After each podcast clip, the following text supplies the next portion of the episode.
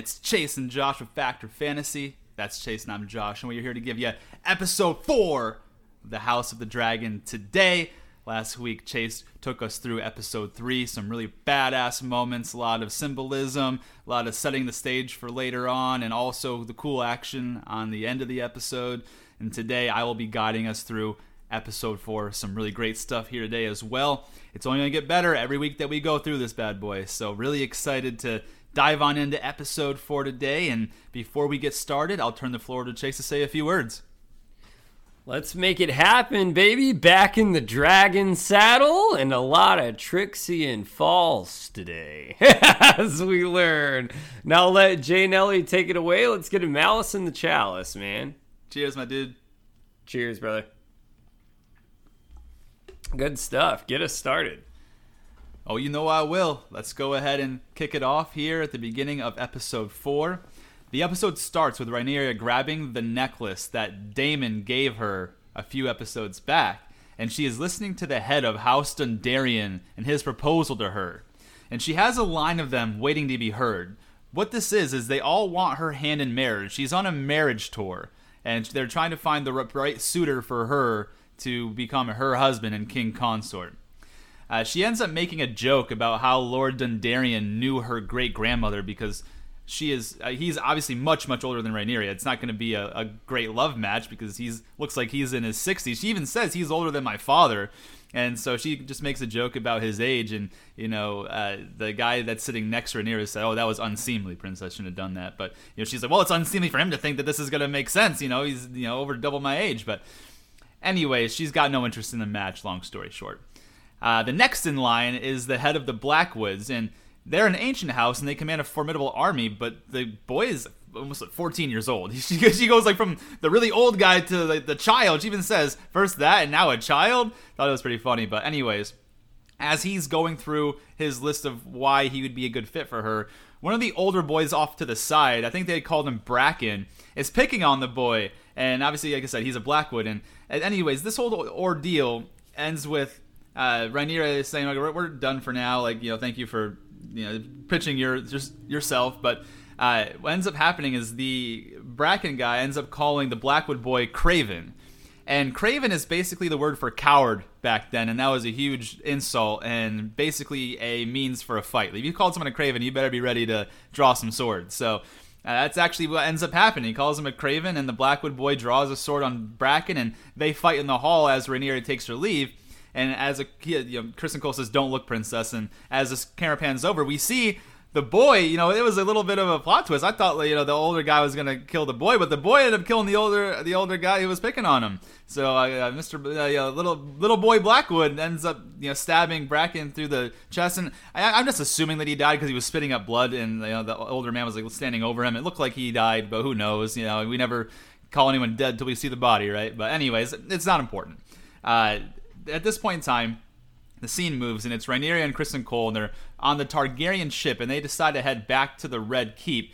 And it's two months early on her marriage tour, so she's worried how her father's going to react because she basically spurned the rest of the marriage tour. And he put like a lot of effort into making sure everyone lines up and is ready to present themselves so she can find the husband that she wants. But after that horrible year, she's like, dude, I'm fucking done with this shit. I'm done. Like I don't want to deal with it. So they end up going back to the Red Keep instead. And as they're just sitting on the ship, something really, really cool happens. Uh, out of the sky, Caraxes flies down and clips the ship, making them all fall. And the reason why this is important is because remember, last episode we left off, Daemon was in the Stepstones after he had killed the crab feeder. Well, Caraxes flying towards the Red Keep means that Daemon has returned to King's Landing, and you can see the happiness on Rhaenyra's face. And I also think that that was a little bit of a foreshadow of how this episode opened when she was grabbing the necklace that he gave her while she was listening to other marriage proposals. So that's just another thing to just you know keep your attention to. Anyways, the the scene shifts to king to the king, and he's grabbing his crown and his sword, and they're holding an audience in the throne room. And everyone in the keep lines up on either side of the aisle, and motherfucking Daemon walks down the aisle with his new fucking haircut and a crown on his head, look badass as shit, and he's just walking down there like he owns the place. Anyways, he walks up right up to the steps of the throne, and the king's guard puts the sword right to his chest to make sure he couldn't go any further. And uh, Viserys notices the crown Uh, well, first, of actually, he drops the crab feeder's hammer in front of the Kingsguard and tells Viserys to add it to the chair, which is kind of cool because there's a whole thousand blades of Aegon's enemies. But this wasn't a blade; it's a hammer because that's what the crab feeder used to stake the people to the the posts at, at the at the stepstones. So that's the point where Viserys notices the crown and asks Daemon if he calls himself king, and Daemon replies that after they destroyed the Triarchy, they named him King of the Narrow Sea, which causes everyone in the room to become immediately uncomfortable. They're like, shit, like, what the hell is this guy doing? but then Daemon sets everyone at ease when he says, But I know there is only one true king, Your Grace. And he drops to one knee and removes the crown. He says, My crown and the stepstones are yours. And Viserys asks Daemon where Lord Corlys is, and Daemon tells him that he sailed home to Driftmark. So Viserys asks, Who holds the stepstones? And Daemon replies, The tides, the crabs, and 2,000 dead Triarchy corsairs staked to the sand to warn those who might follow. I thought that was fucking badass. But then uh, Viserys stands above him and tells Daemon to rise, and they embrace to the applause of the courtroom. And then they hold a level of a celebration, and you know the king again like, likes his wine. He's a little tipsy. You can see he's slurring his words a little bit, and they're talking about how Daemon was always their mother's favorite uh, you know, because he was good at war, and you know Viserys was never a great warrior.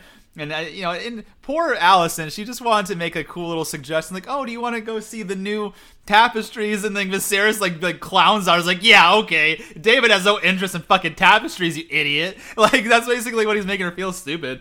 And that's when Rhaenyra kind of takes uh, pity on Alicent. It's like, "Oh, I'll like to go see the." the tapestries, and then you realize that Viserys is annoyed with Rhaenyra, right? Because he's like, well, then you shouldn't, you know, deprive yourself. Go, and I, I almost forgot that I couldn't figure out why he treated Rhaenyra like that. And I was like, oh shit, that's right. He she left the marriage tour two months early that Viserys set up for. No wonder he's still annoyed with her. I had, like, totally forgot about it because I was so excited about Daemon coming back to King's Landing.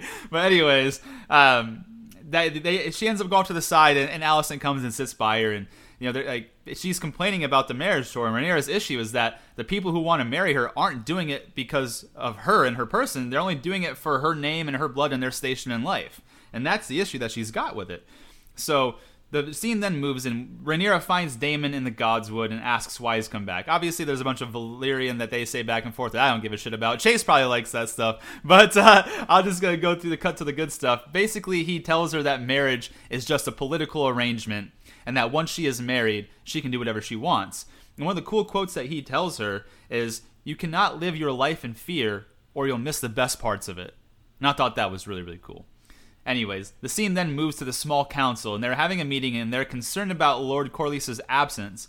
And Otto tells them that Otto's brother sent word that Lord Corlys is engaging in negotiations with the Sea Lord of Braavos, and that he plans to wed his daughter Laena to the Sea Lord's son. And remember, Laena is the one where the, the, his other advisor, the Master of Law, Lyonel Strong, advised Viserys you should marry Laena to repair this relationship. Well, now the, uh, the Velaryons are considering marrying her off to uh, Sea Lord of Braavos, which you know them. You know, even Otto says it right here. Otto says if House Velaryon entered into an alliance with the Free Cities, then we would have to seek our own marriage pact.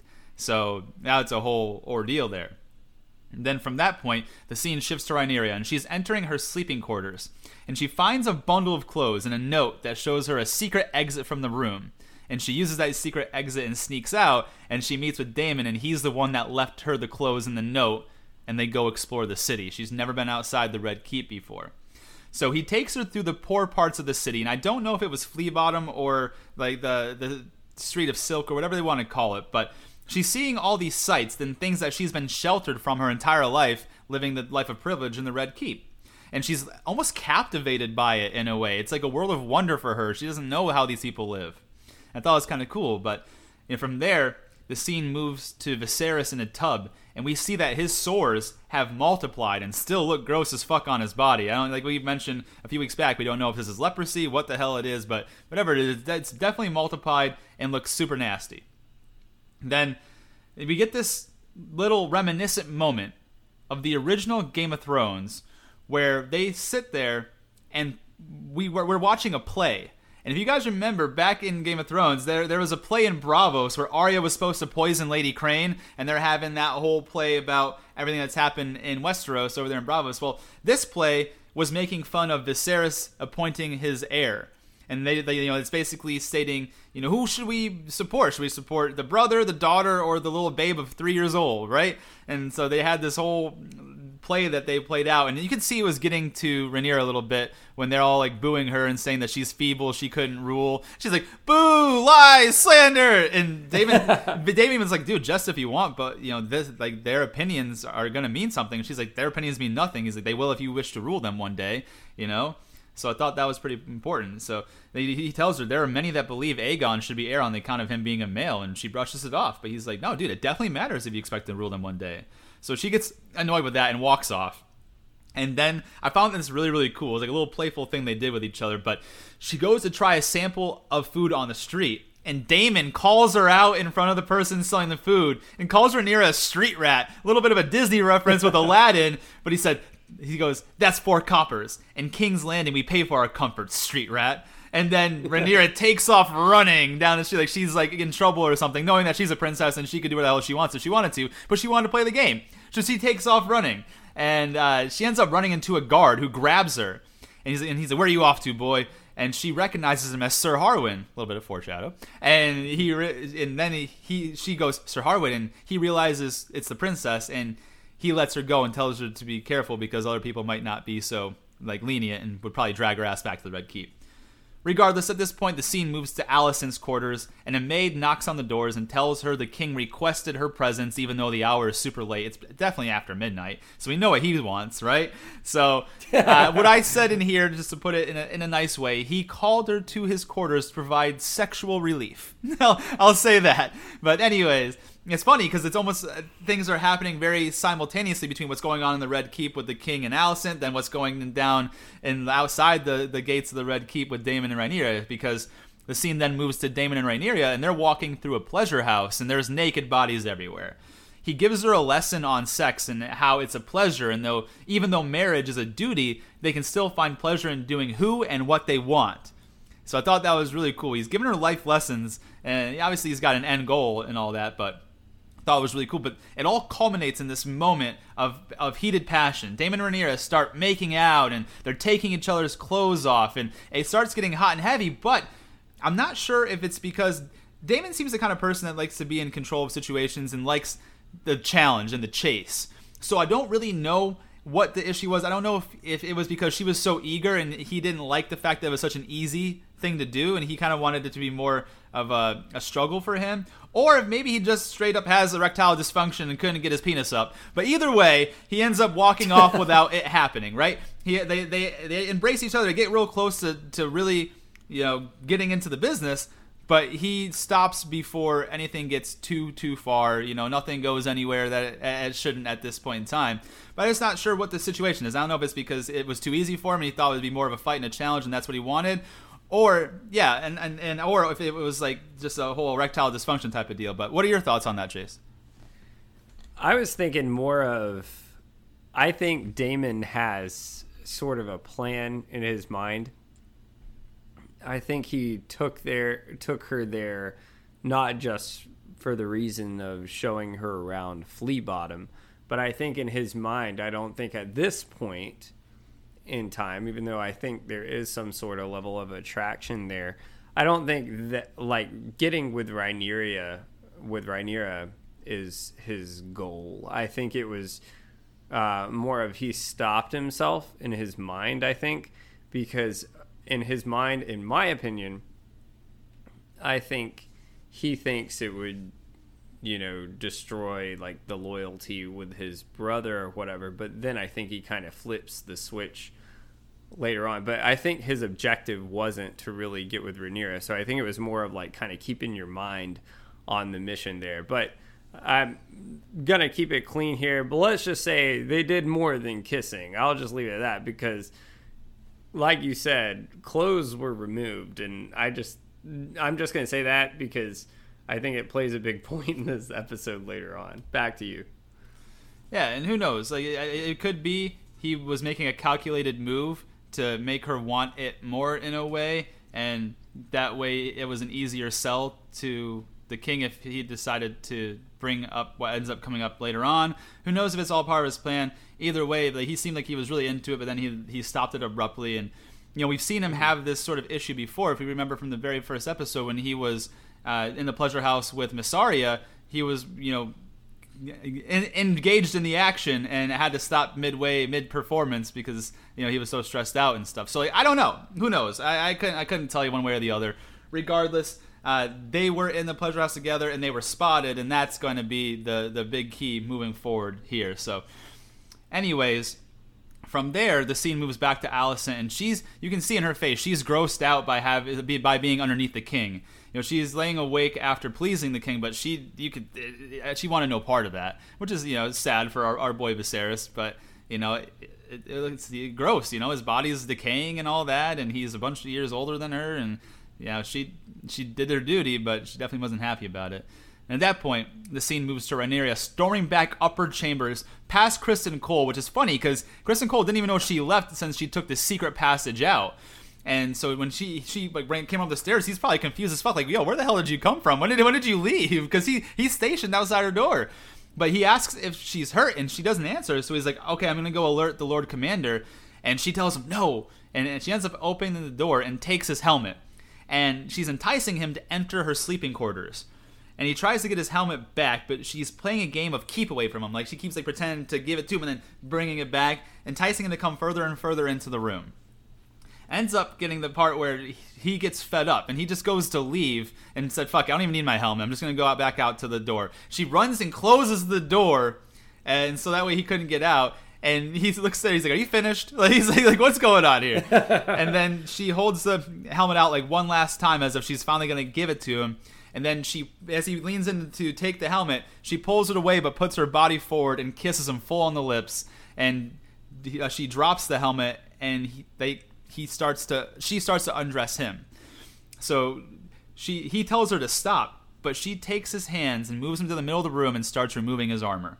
She kisses him again, and he has no further resistance. He just lets it happen at this point. He did his best. I mean, at the end of the day, Criston Cole tried his hardest to keep keep the professionality, but you know she would not. She was not going to be denied. Go ahead, brother. I just wanted to say one line that's pretty famous that I think everyone might have forgot. You got some vows. I want you to brick them. and uh, back to you, man. that was the old uh, Ygritte from you know the original Game of Thrones with Jon Snow. So yeah, that was a good little. I haven't heard that in a while, but uh, yeah, and I and in my notes here I put unlike Daemon, Sir Criston Cole finishes the job, and uh, that's yeah. No, he said, "Oh yeah, fuck these vows, man." But it's like, oh, you know, he was sitting there. He was like, "Fuck these vows." to his credit, though, he did try to resist, but uh, he he got he got seduced. But either way, at this point, the the scene shifts over to Otto, and he's summoned to the front gate. And one of the guards tells Otto that he's sorry for the late hour, but a messenger brings word from the White Worm. And this White Worm is someone that's going to play a little bit of a role, not only today, but going forward in the series. And so he walks up to the messenger, then the scene cuts again. So we don't know what the message was, but we can kind of gather it. But at this point, the scene moves and it's Daemon, and he's waking up all hungover and surprise, Mysaria is back in King's Landing, and she's the one that's caring for hungover Daemon. And he insults her in a way. I don't need like, help from a common whore. And she's like, oh, I'm not so common. He's like, well, not common whore then. And she tells him, I've left that life behind. I learned the skin trade could only take me so far in this life. And then we see in the distance, I don't know if you guys caught this or not, or you were just paying attention to the words, but and like she walks to the back of the room, and the messenger that went up to Otto is giving her money. So she, the messenger's back and had just paid Mysaria. So it's pretty easy to infer who the white worm is and what the message was because he returned to Mysaria and gave her the coins. So, anyways, uh, Mysaria at that point looks to Daemon and says, "You can pay for your room on your way out." and then the scene cuts back to Otto, and he is having this moment, uh, struggling with himself if he should bring this up to the king or not. He steals his resolve, takes a deep breath, and walks in the room. And Otto tells Viserys about Daemon and Rhaenyra. Uh, Viserys refuses to believe it, and while Otto was giving his report on the accounting of what happened, there was someone spying in on the conversation, and it's going to be really important. Uh, it was Alicent Hightower. She was sitting behind like this little whatever you call it. I, I don't. But usually people get dressed behind like a curtain type of deal. So I, I don't know if it was a curtain or what, but she was hiding behind it and she was listening to the conversation, and that is going to be super important going on. But to get into the dialogue, what Viserys and Otto were saying to each other, Viserys says, "Are you so sick with ambition that you would have my daughter stalked, spied upon, awaiting your best chance to destroy her reputation?" And Otto replies, "I have no such intent, Your Grace." To which Viserys says, You think yourself a cunning man. Your designs are obvious. Do you wish to have your blood on the Iron Throne so badly that you are willing to destroy mine own? Just get out. Leave me at once. And then that's when Otto takes his leave. And the, the camera pans over to Rhaenyra, and she's brushing her hair, getting ready for the day, and the door knocks it's Sir Criston Cole, and she's all like giddy. She's like, "Ooh, come in." And Criston Cole's like, "Nah, I have a message from the Queen. This isn't that kind of visit, young lady." but anyways, Alicent summoned Rhaenyra to the Godswood and questions her immediately about what happened last night. And you know, Rhaenyra is just playing stupid, kind of. And at that point, Alicent just throws all cards on the table and says that she was seen fucking Daemon in the pleasure house. She's like, "This is what people are saying," and you know Rhaenyra comes up with this elaborate story and ends up convincing Alicent that she was innocent, which realistically, technically speaking, she was innocent on that account because they didn't fully have sex. Yes, things went further than they should have, but they didn't they didn't actually have sex. So in a way she kind of skirted the lie in a bit but uh, she ends up with this and i thought this was kind of funny because it was a direct lie and you can see she lies a lot to get herself or like does things to weasel herself out of trouble a few times throughout the series. But she tells Alicent she says Daemon never touched me. I swear this to you upon the memory of my mother. Well that's not very true because Daemon definitely touched you i'll tell you that. But anyways at that point the scene shifts and the king's guard they're grabbing hungover Daemon and they drag him to an audience before the king. And and Daemon's so hungover he can't even stand up. He's like on his knees, like throwing on the thing. Like reminds me of one of the nights that Chase and I had where dude was passed out on the bathroom floor.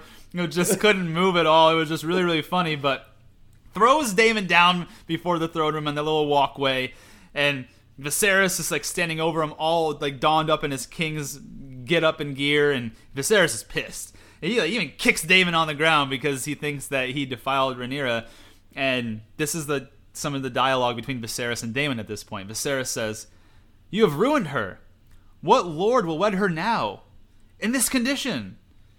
And Daemon says, "Who gives a fuck what some lord thinks? You are the dragon. Your word is truth and law."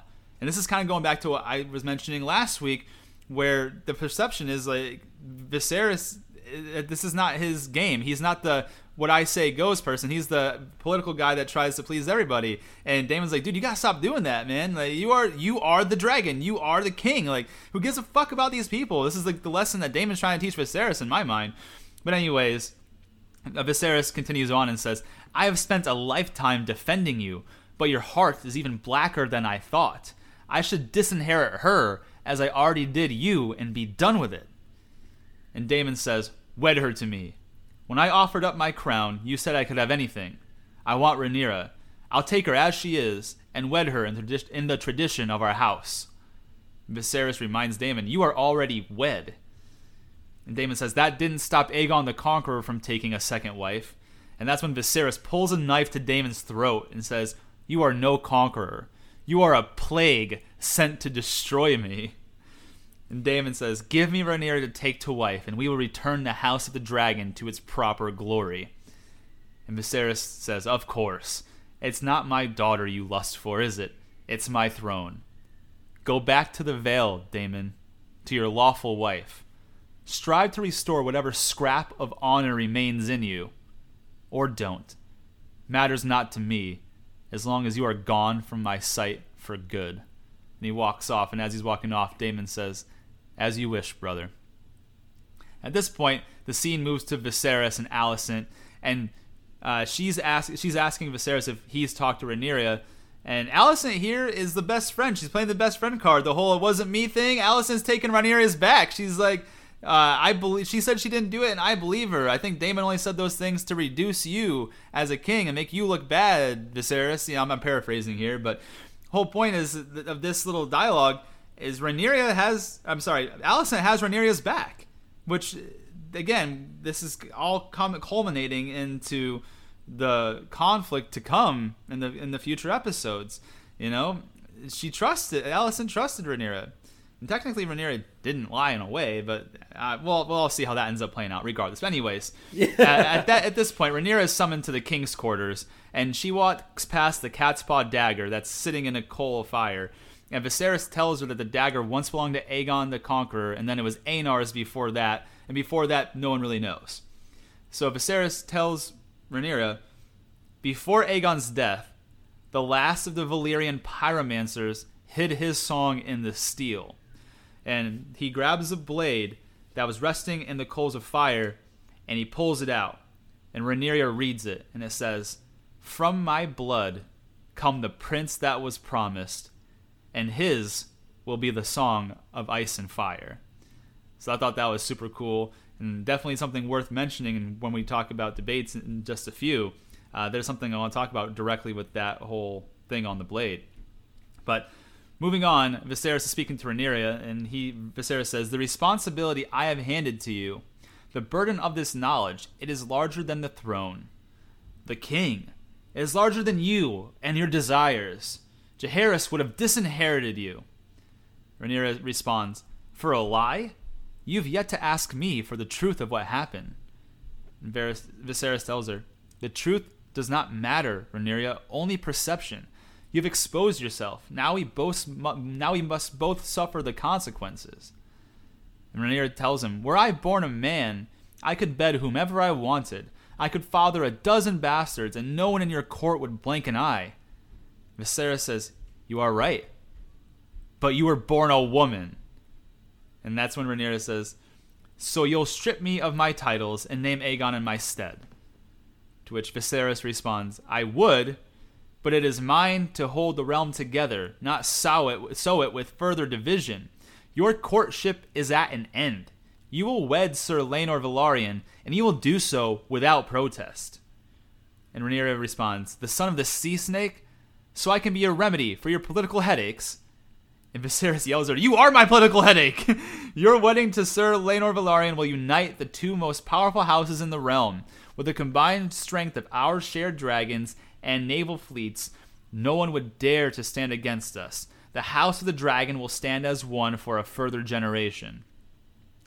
And Rhaenyra asks, And what will you do about the vulture who perches upon your throne? And Viserys asks her, What vulture? And Rhaenyra tells him, Your hand. Viserys says, Otto Hightower has served two kings loyally and faithfully. To which Rhaenyra responds, he wants Aegon to be named heir, and he will stop at nothing to see it done, including spying on me to bring about my ruin. You speak of the conqueror's vision and the need for strength and unity across the realm, but how can that be accomplished with your most trusted advisor so self interested? Viserys responds to her and says, Every lord and lady that calls for an audience with me, every man in my small council, and all councils past, has been self interested. It is unavoidable. And Rhaenyra says, I disagree. I will do my duty as heir and wed Sir Laenor, but you must first do yours as king. So she, in a way, kind of sneaked her little way in there because he's the one that exposed her. So she's now playing this game of chess with Otto that Otto doesn't even know about yet, and he she really kind of manipulated the king here in this moment. And who knows if it's for good or for or for worse? We'll find out later on as the series goes. But at that point, the scene shifts, and Otto Hightower is summoned before Viserys. Now Viserys goes down memory lane and talks about his father Baelon and how his father was named hand to the king to Jaehaerys, and that Jaehaerys named the great royal hunt in celebration. But five days later, Baelon lay dead. Baelon the Brave, rider of Vhagar, heir to the Iron Throne, dead of a burst belly. So, just to give you guys the, the lineage here, Baelon is Viserys' father and was brother to King Jaehaerys. So that's how Jaehaerys and Viserys are related. Regardless, Viserys then starts speaking to Otto. The dialogue here. Viserys says, You served my grandsire nobly in his final days. You were the man that taught me how to be king. Otto responds, You honor me, your grace. And Viserys says, Just five days. You went from being another man in Jaehaerys' court to the second most powerful man in the realm. I wonder, how long did it take you to choose yourself over your king? And you can see the hurt in Otto's eyes here. And Otto says, Your, your grace. Like, just confused and kind of hurt. And Viserys continues on. He says, I will never recover from Aemma's death. But Alicent, she took me through the worst of my grief. She was a calculated distraction. I only now realize how well calculated it was. And Otto responds, That is an absurdity. The queen loves you, as I know you love her. And Viserys continues and says, Your interests no longer align with those of the realm. Your judgment has been compromised. And Otto says, A loyal hand must tell his king a discomforting truth from time to time, Your Grace. If he doesn't, he's failed as a servant. To which Viserys responds and says, You were a faithful servant, Otto. The crown and the realm both owe you a debt that can never be repaid. But I can no longer trust your judgment. And he walks up to Otto and takes the hand of the king badge off Otto's chest. And the scene cuts to the Grand Maester, and he's bringing Rhaenyra tea. And he's having this conversation with Rhaenyra, and she's like, "Why does that have to be like specially brewed or properly brewed? It's just tea." And he was like, "No, this kind of tea makes sure that there is no any unwanted consequences of actions." So now even the Grand Maester knows that that something happened here, and they've got to kind of keep it hush hush.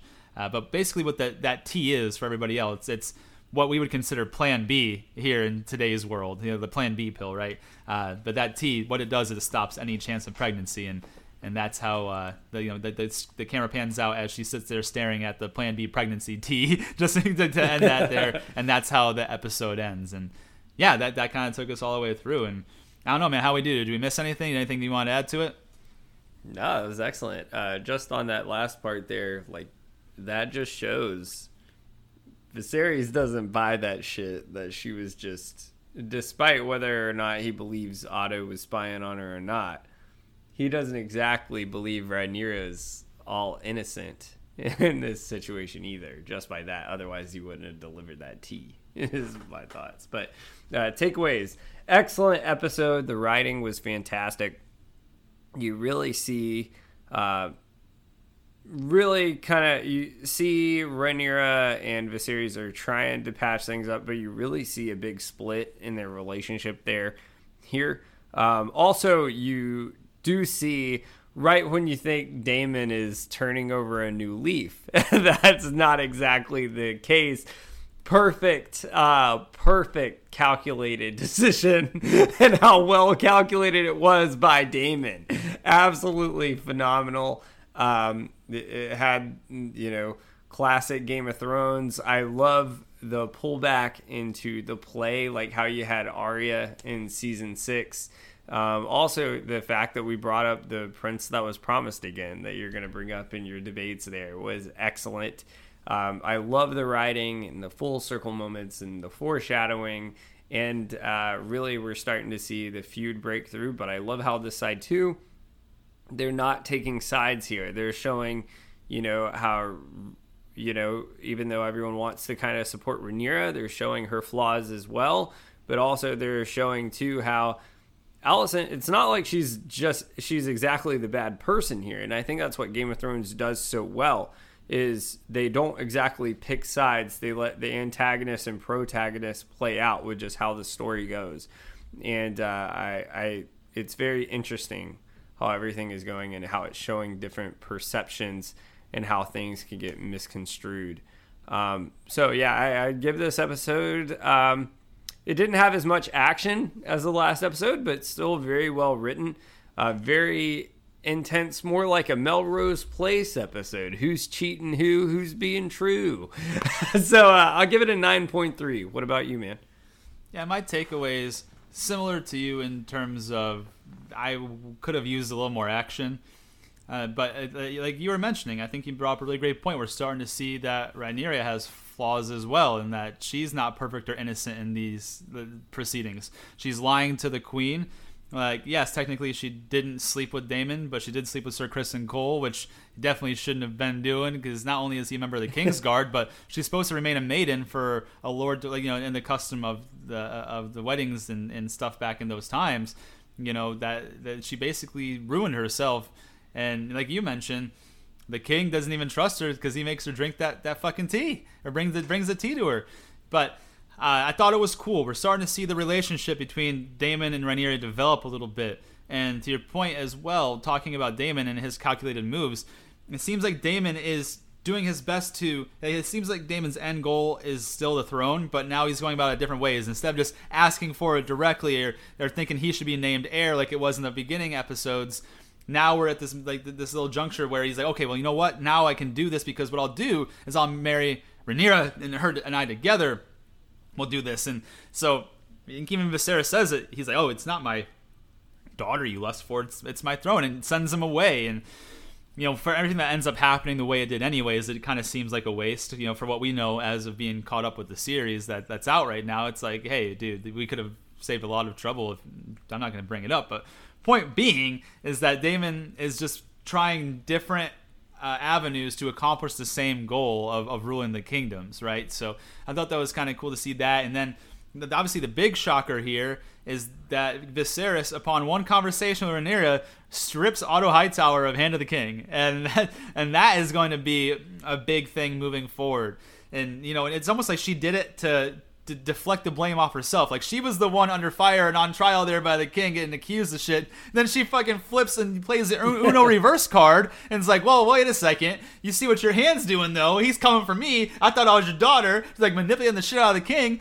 And now the king has to make a choice because she almost makes a deal uh, with him and says, "All right, I'll, I'll go ahead and sir, wed, wed Sir Laenor Velaryon, but you gotta get rid of this this vulture who's perched on your throne." And so they they kind of they kind of have that deal with each other there, and, and that's what ends up happening. And you know, so it was a really it, this episode was a lot about the politics and the messiness of, of, of human flaws, and it was cool to see. And, and I would say I you know I can't give it high, that high of a score. I'll, I'll go like eight point nine. I won't I won't put it in the nines just because had a lot of like lack of action and it's some things kind of moved a little bit too fast. Like I said, one conversation with Rhaenyra and Otto's out after he's ser- say, for faithfully served yeah. both King Jaehaerys and Viserys. Uh, I don't know. I think it would take a little bit more uh, than than that conversation with Rhaenyra to to get him out of there. But either way, and then we also have that thing where Alicent overheard what was happening, and then she takes up for Rhaenyra's side, and you know if she ever finds out the truth, it could end up hurting her, Alicent, and then making her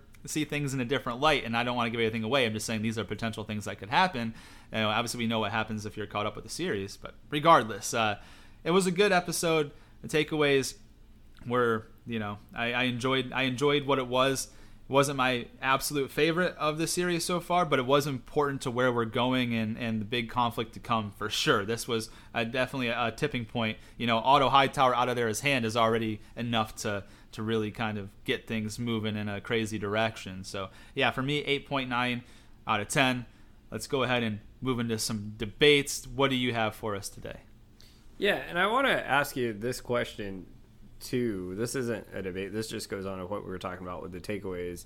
Not really a question, but uh, more of a statement here. Kind of like how we've been talking about. We were talking about last week with Viserys being weak.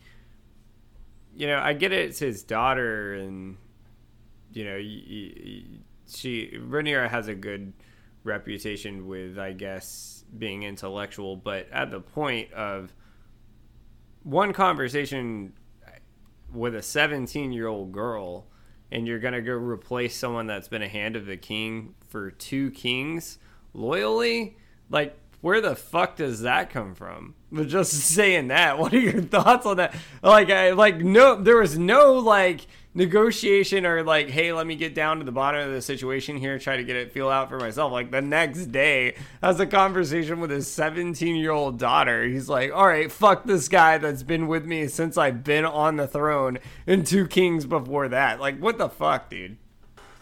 Yeah, and like, I guess the only other aspect to this that makes it make a little more sense is when remember when Otto first told Viserys about what was reported to him with Daemon and Rhaenyra, Viserys himself started to think that like he said he said you do you wish to see your own blood on the throne so bad that you would ruin mine own?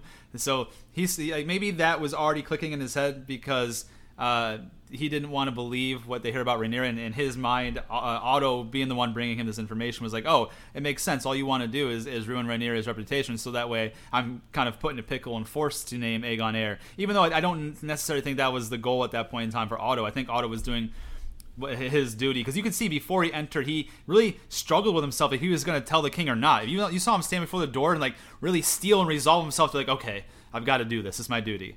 You know what i mean and then had that conversation and the king is like loses it because he doesn't want to believe the worst of his daughter you know? He he refutes it as a lie. It's a complete lie in, in, in king viserys' mind but not a complete lie or else he wouldn't have brought that tea. So uh, you know so it, i guess from there that's the only other part of it. So maybe king viserys is already thinking this because of that conversation you have with otto and then the conversation with Rhaenyra maybe just took it the extra step that it needed to go. I guess that's the way you can defend it but no i'm like i said like i obviously me being the one that brought it up i i don't love how fast it played out. Um, but look, when you only got 10 episodes in a season, you got to put what you can where you can. So it is what it is. I don't have a terrible yeah. issue with it. And my other side note here on that is uh, Rhaenyra being intellectual. You would think it would have gone through her mind, not just like Otto's a vulture, but the fact that she was already seen by Sir Harwin Strong in the city like you would think other she would realize other people would also might have seen her in the city. What are your thoughts on that? Yeah, I mean, that's it. Just depends on the nature of what they were thinking and seeing, right? Because the the, the Sir Harwin saw her, but just saw her running through the streets, not so much mm-hmm. like he spied her in the pleasure house himself or anything like that.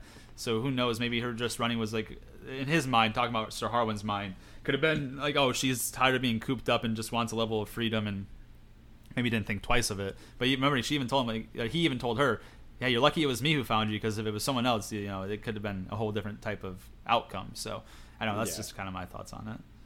Yeah. So my debate for the day. This is a uh, cool one actually. So this goes back to the very beginning. Remember you were talking about the uh, who Rhaenyra called a child. Lucas Blackwood, a little badass. so, uh, you know, we don't want to go into like things that happen later on in episodes, but as far as like time jumps, do you think at some point in this series we'll see him again and he'll just be this like badass warrior that's developed over time? Yeah. I don't know if like I don't know what level of warrior he's going to be, but I definitely think we'll we'll see him again before this series is up. Whether it's a big role or a small role, I don't know, but the fact that he went single combat with someone who was older and probably more physically stronger than him and ended up taking him out, I think that sets the stage for him to make a reappearance somewhere down the line with, with these time hops like you were mentioning as a as a seasoned war vet who is probably pretty formidable. Yeah, I think so too. I just think that would be sick. Like we saw someone we're not really thinking of and they kind of, you know, shifted the scene a bit so you weren't thinking about him much after it happened but what a full circle moment would that fucking be? Like, say you saw him like come out of nowhere, like defending Rhaenyra or whoever the fuck it was. Ironically, what if it was Alicent? That'd be really ironic. And uh, you know, this like badass warrior comes out of nowhere, and you find out it's Lucas Blackwood that's like developed over the years. That would be sick. Uh, so I just think that'd be really cool. Another quick, simple one interesting. So they were talking this week. Of course, everyone knows now because how successful House of the Dragon was. Everything was like, you know, of course the series is finishing up soon. But um, as far as like wondering how successful it would be in expanding the Game of Thrones universe, they have said season two. So they haven't started filming yet. They're supposed to be filming towards next summer. So fortunately, next season, guys, you won't be getting House of Dragon for us until we get into season four. So sorry about that. So enjoy it while it lasts this season. But they said they're we're going to see the Starks in season two, and we're going to be taking a trip back to Winterfell. What are your thoughts of how do you think the Starks could ever play a role in any of this? Yeah, I think that uh, the Starks, because I saw the same thing that that we we are going to make a reappearance in the Winterfell, and also one of the Starks was already introduced quickly in the in these some of these episodes, and I'm not exactly uh, positive on which one it was, but one of the Starks had already kind of made a quick cameo. So we, I as soon as we saw that, I knew that they, we were going to have to go back to Winterfell. Um, but in terms of the role that they're going to play, they're going to. I think that's going to be an important house. And if I, if I, if you kind of put me in a corner and ask me which side they're going to back, they're. I think they're probably going to back the blacks. And I think that's going to be a really because I mean that that even leads into you know future conflict with you know what we we picked up with Game of Thrones 172 years down the road how like the Starks and the uh, Lannisters were always at odds. I think the Lannisters are going to go Team Green, and I'm sure the like Winterfell is going to go, and the Starks are going to go Team Black because what's one what's one quality that we know about the Starks is that they're loyal and they seem to be traditionalists, meaning you know they swore fealty to Rhaenyra and they're going to keep their oath and keep their word because they're honorable men. Those are what this like that's like the key characteristics of the Starks. So that's what I think is going to end up happening. They're going to play a role. They're going to back the blacks, and uh, and I think that's also going to lead into future conflicts. Absolutely, I agree with you 100%. I think, uh, and how ironic, right? Like, um, you know, with stuff that leads into like Robert's Rebellion and all that stuff later on, which please HBO at some point please give us that. But I agree with you 100%. I think they're going to back the blacks, but I think it's just going to be so cool to finally see. You're the Stark on the show, man. You know, I'm always the Targaryen. Uh, I like to sit in the hot sun. I don't bundle up too much. and so I'm from Georgia and Jay Nelly is from New York, man. So, but I think that would be so cool to be back in the element of Winterfell. Um, so just in and in, in a way too, you know, we had this debate. It uh, actually, if you haven't seen it, you can go on our TikTok and see it because it got a lot of traction there, and it was talked about on our episode in uh, our first episode. Is Jay Nelly was saying we could get a cameo at the very end of the series with the White Walkers. That could be like a way they sort of like are able to tie that in. So I think that would be really cool. But what about your debates for the day, brother? One quick addition to that before I jump into my debates. Uh, do you like what about the wall? Do you think we're gonna since we're gonna get the Winterfell? Would it be kind of cool to see the wall one more time, like in its former glory? Not you know maybe a fully manned wall. Remember like during the Game of Thrones time, there was only three towers that were manned, right? Like Castle Black, uh, East East Watch by the Sea, and um, I forget the other one at this point in time.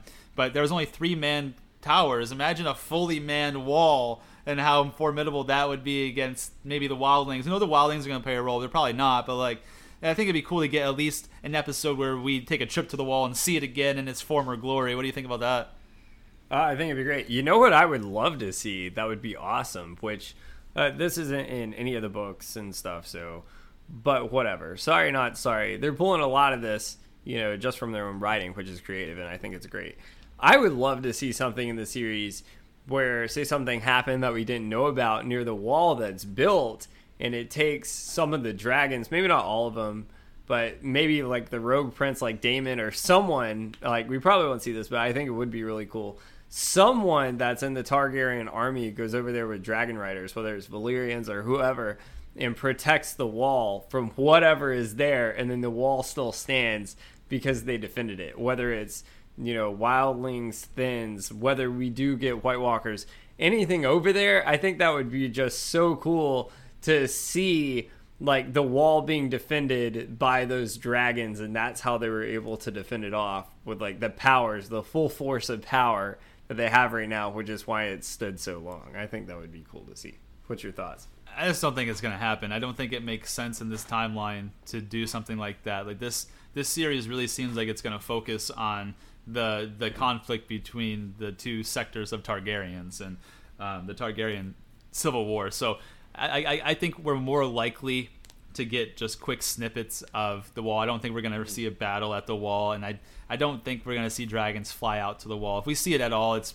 just going to be like a quick nostalgic like throwback to oh here's the wall you know because it got destroyed during yeah yeah well not it didn't fully get destroyed but one side of it got destroyed when the White Walkers made their advance to you know the rest of the Westeros. So um, I just don't I don't think we see it. Like would it be cool? Sure, sure, it'd be awesome. I just don't think it makes sense uh, for for them to pull any sort of resources that way when this whole series seems to be focused on just the Targaryens' conflict with each other. So I think we're more likely to see just it in a quick snippet, maybe one episode, just to give us the little like nod back to you know something that we come to see in the early early stages of the first Game of Thrones way back in 2011. Yeah, no, great stuff. Yeah, what's your debate for the day, brother? Yeah, my debate is, and I think this is a big one. Do you think the writing has pinned themselves into a corner, or have they given us a a huge hint as to the prince that was promised? And the reason I ask and bring this up is I'm going to go ahead and read directly on this, and, and let me actually, I'm going to do like a little interactive thing with you. I'm going to ask you questions to see what your thought process is before I bring this up, right? So, do you remember when Melisandre was always with Stannis and calling him the prince that was promised and stuff? And um, we find out later on when I forget who's the one that translated it, but it's the, because it's in High Valyrian, the I, I, maybe it was uh, Missandei. Who, it was Missandei. Yeah, Missandei who translated and said the, the the actual translation is the prince or princess who was promised. So you remember that? Yeah. What's funny, ironically, I just watched this episode again the other day. Oh, perfect. But yeah, it was Missandei that right. uh, translated it. So it's Missandei, right? And you know she's a translator. She speaks multiple languages. Now, do we think that she can speak better High Valyrian than Viserys Targaryen and Rhaenyra Targaryen? Probably not, right? Right.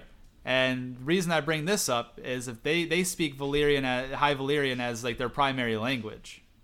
Now, obviously, they have to use a common speak around everyone else because they don't know Valyrian. But the whole issue is, is now we have a direct translation from the Targaryens' own mouths that translate it as this. This is what was said, and I made sure I wrote. I had the captions on, so I wrote it down word for word. On that blade, when it was heated up, and they read the translation, Rhaenyra reads it. From my blood come the prince that was promised, and his will be the song of ice and fire. An emphasis on his. That doesn't sound like it could be male or female. That sounds like it's supposed to be male. Am I right or am I wrong? What do you think?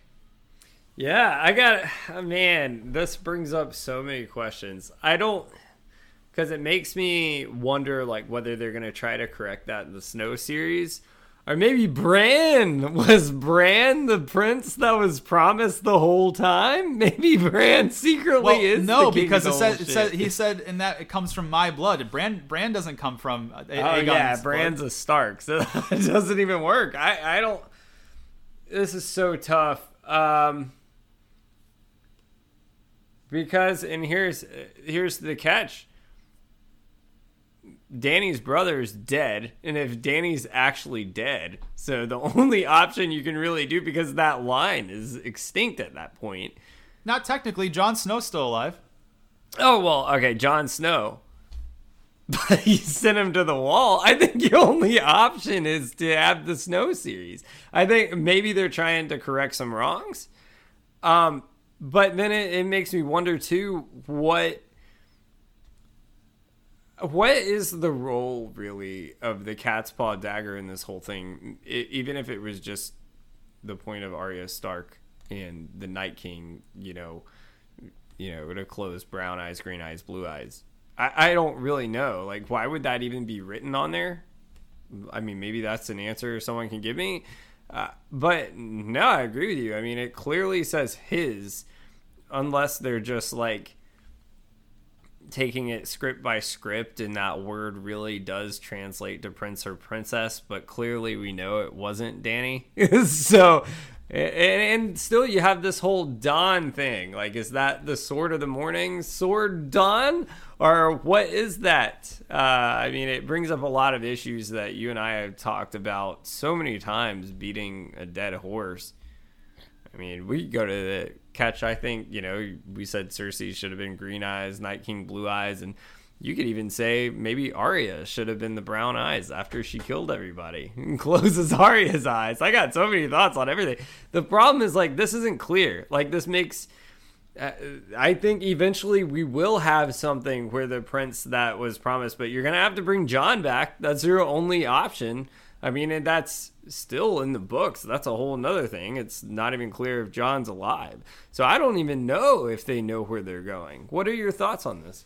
Dude, it's just like I said, either they gave us a huge hint or they really painted themselves in the corner for another plot hole from Game of Thrones. Shocker, right? But, uh, you know, like, I, I don't know. Because, like, that, you, there's no way you're going to convince me that Targaryens, direct descent from the Valyrian bloodline, are going to mistranslate their own language especially back then when they used High Valyrian to speak to each other when no one else was around, and like that was their mother tongue, right? Like to me, there's no chance a a slave translator 200 years later is going to know better Valyrian than the, I wouldn't say the original Targaryens, but a, a, much closer to the original Targaryens than what we got 172 years later with Daenerys, right? So, I, to me, I just I don't see how you can get away with still being able to say prince or princess, or it could still potentially be a female because she it straight out on the dagger in High Valyrian, as language that they speak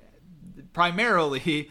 It says, and his will be the song of ice and fire. Did not say his or hers or prince or princess. On the dagger, it specifically said it, and she read it out directly, line for line. And like I said, it's very hard for me to be convinced that she does not know full Valyrian, and like who knows? And and on top of that, let's say she didn't for whatever reason. Maybe she just wasn't as fluent. I definitely think King Viserys is, and he could have corrected her and been like, "Well, no, that's not directly what it translates to," because he's giving uh, the, this whole dagger to her and like the whole promise to her to carry on. So why would he do that if he thought that she wasn't supposed, like, you know, wasn't supposed to be the person to carry this secret going forward? If you know, she because uh, uh, you would like to think that he could be like, oh well, no, like keep in mind this says prince or princess, and it would be like, and his or hers will be the song of ice and fire. He could have said that, you know, and really kind of solidified the fact of her being the next queen in line, just in case anything happened underneath her rule, and maybe she was the one that was supposed to bring him like to the the, the great dawn or whatever it was called. So, you know, it's just it's just interesting because he didn't correct her, so he must have you know been right along the lines there and also agreed with what she said because she read it straight from the dagger. He was there and watched her read it, and he had no corrections or added anything to it. He just kind of let her soak in what the meaning of this was and how important it was for the future going forward, and how it's bigger than the throne, it's bigger than the kings, it's bigger than herself. There's this whole deal. So I don't know. I really think that either they pushed themselves into a corner or they gave us a huge ass fucking hint about who the Prince of Promise was. Yeah, well, I mean, if it is a hint, I I just don't know. I just got. It, it's very tough for me to say because I mean this goes into season eight, like it had so much potential. But yeah, I agree. I mean, there's just who knows. I mean, do you think they're going to capitalize on that during this series, or do you think this is something they're trying to use to expand the Game of Thrones universe? Probably going to expand the Game of Thrones universe because this is another thing that we talked about how the original Game of Thrones series never really answered the Prince that was promised question. That was still something that we were left like, okay, like why bring this up to the entire series if you're never going to mention it again? So I do think going forward, this is going to be something that goes into play probably down the road with other mini series that spin off. And the reason I say that is because another thing that never was mentioned in Game of Thrones, another uh, I wouldn't say un- yeah an unfulfilled uh, plot hole that they just skirted around was that baby that the Night King turned into a White Walker by touching it. You know, is it possible that the White Walkers aren't actually gone after all, and like the real, real long night is still yet to come because you know they, they have not been eradicated completely? Can that baby be turned into the new Night King, and maybe they raise another new army of the dead? Uh, and, and, does that go further on? And then maybe finally we'll get the Prince that was promised to lead to the true long night, since the long night that we got kind of felt cheapened. You know what I mean? Like I don't know. Like this this is all stuff that could go into play. And I'm not saying I know for sure. I'm just saying like these are potential ways to kind of you know shore up all the deficiencies that you left us with in the original series. Yeah, I think the only way to right your wrongs is like years down the road. You have to do almost like opposite of the way Star Wars did it. Like, you know, Star Wars brought us like those god awful three uh, sequels recently. Not all of them are god awful, but they're pretty bad. But you'd have to do that, but do it perfect. Like, no mistakes. You're on the edge of a knife. Like, it all depends on this. And I think that's what you would have to do is right your wrongs that way. And that leads with the prince that was promised. Like, generations down like that's the prince that was promised that comes back, in my opinion. And maybe you have you have Arya with the cat's paw at that point. You better get Maisie Williams on the phone, and uh, better hope she's been searching what's west of Westeros and finding some more faceless men. Like all I'm saying is you got a lot of wrongs to right, and uh, but you have potential to do it. So I, I think it's a great idea. So and maybe you know the final brown eyes actually is Arya closes her eyes for the final time. I don't know, man. There's so many what if situations, but I agree with you 100%. Yeah, it's just it's just an interesting thought. And then one more thing I wanted to talk about is are we starting to see the character flaws in Rhaenyra? Not just with her judgment of almost sleeping with her uncle. Definitely would have if he took it the full way. She was definitely eager and willing. And then on top of that, sleeping with the King's Guard, Sir Criston Cole. Uh, you know, we're starting to see some flaws in character, her judgment, and then the way she tries to get out of it and tries to deflect blame on on Otto Hightower for having her spied upon, then lies to Alicent and says, "I swear that Daemon didn't touch me upon the memory of my mother." You see that she's to me, it almost seems that she's willing to do anything to get the blame off of her and push it on to others or make herself look in an innocent light. And things that we start to see in episodes that will be coming further and further is that anytime Rhaenyra is in a pickle she will do whatever. You know, it, it just seems that she'll be apologetic when she needs to. She'll be submissive when she needs to, and it's not things aren't going in her favor. And it's like, are we starting to see a little bit more about her true character? What do you think? Yeah, I do. I think it's. um I don't want to give a whole lot away, but let's just always say I, have talked about it. Um, I mentioned this when we were discussing our mid-season State of the Union, there's no good side, there's no bad side in here. And I'm going to leave it at this. Team green, team black. This is why I'm team small folk, team Daemon. I just choose who I like, but I'm not exactly any side. Because I do think you're starting to see, just like we talked about last episode, Jay Nelly made a great point on that symbolism where Rhaenyra killed the pig, uh, or I call it a pig, whatever it was.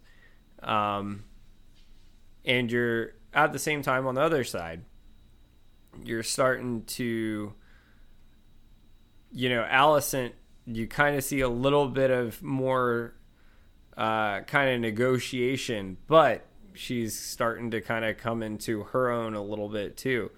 There are no good sides in this and go back to the original Game of Thrones uh, when, uh, speaking of Stannis Baratheon and all those other people, um, this was actually uh, it was um, who is the uh, Jon's hand for a while? What was his name? Uh, Jon's hand. Jon's hand. Who, Jon who? Jon Snow's hand when he was made King of the North. Oh, oh, um, yeah, the the guy who had the knuckles uh, that cut off, uh, Davos. Yeah. Davos. Yeah. Davos is Seaworth. Davos is Seaworth was talking to that girl who's reading that book, Dance of Dragons. It's poetic, really, and uh, you know, it's it's poetic. So there is no good side. Um, I don't want to say everyone's bad, but just like I said in that mid-season State of the Union, everyone here is all about themselves. I haven't seen one person say, well, I don't want to give anything away. There's an episode in the future. Ironically, there's one person that says they don't want the throne, and that's very ironic with how that goes. So that's just what I'll say here. There are no good side, there are no bad side. There is just it is what it is and I agree with you 100%. What about you? Yeah, uh, in terms of her character being shown, you're starting to see.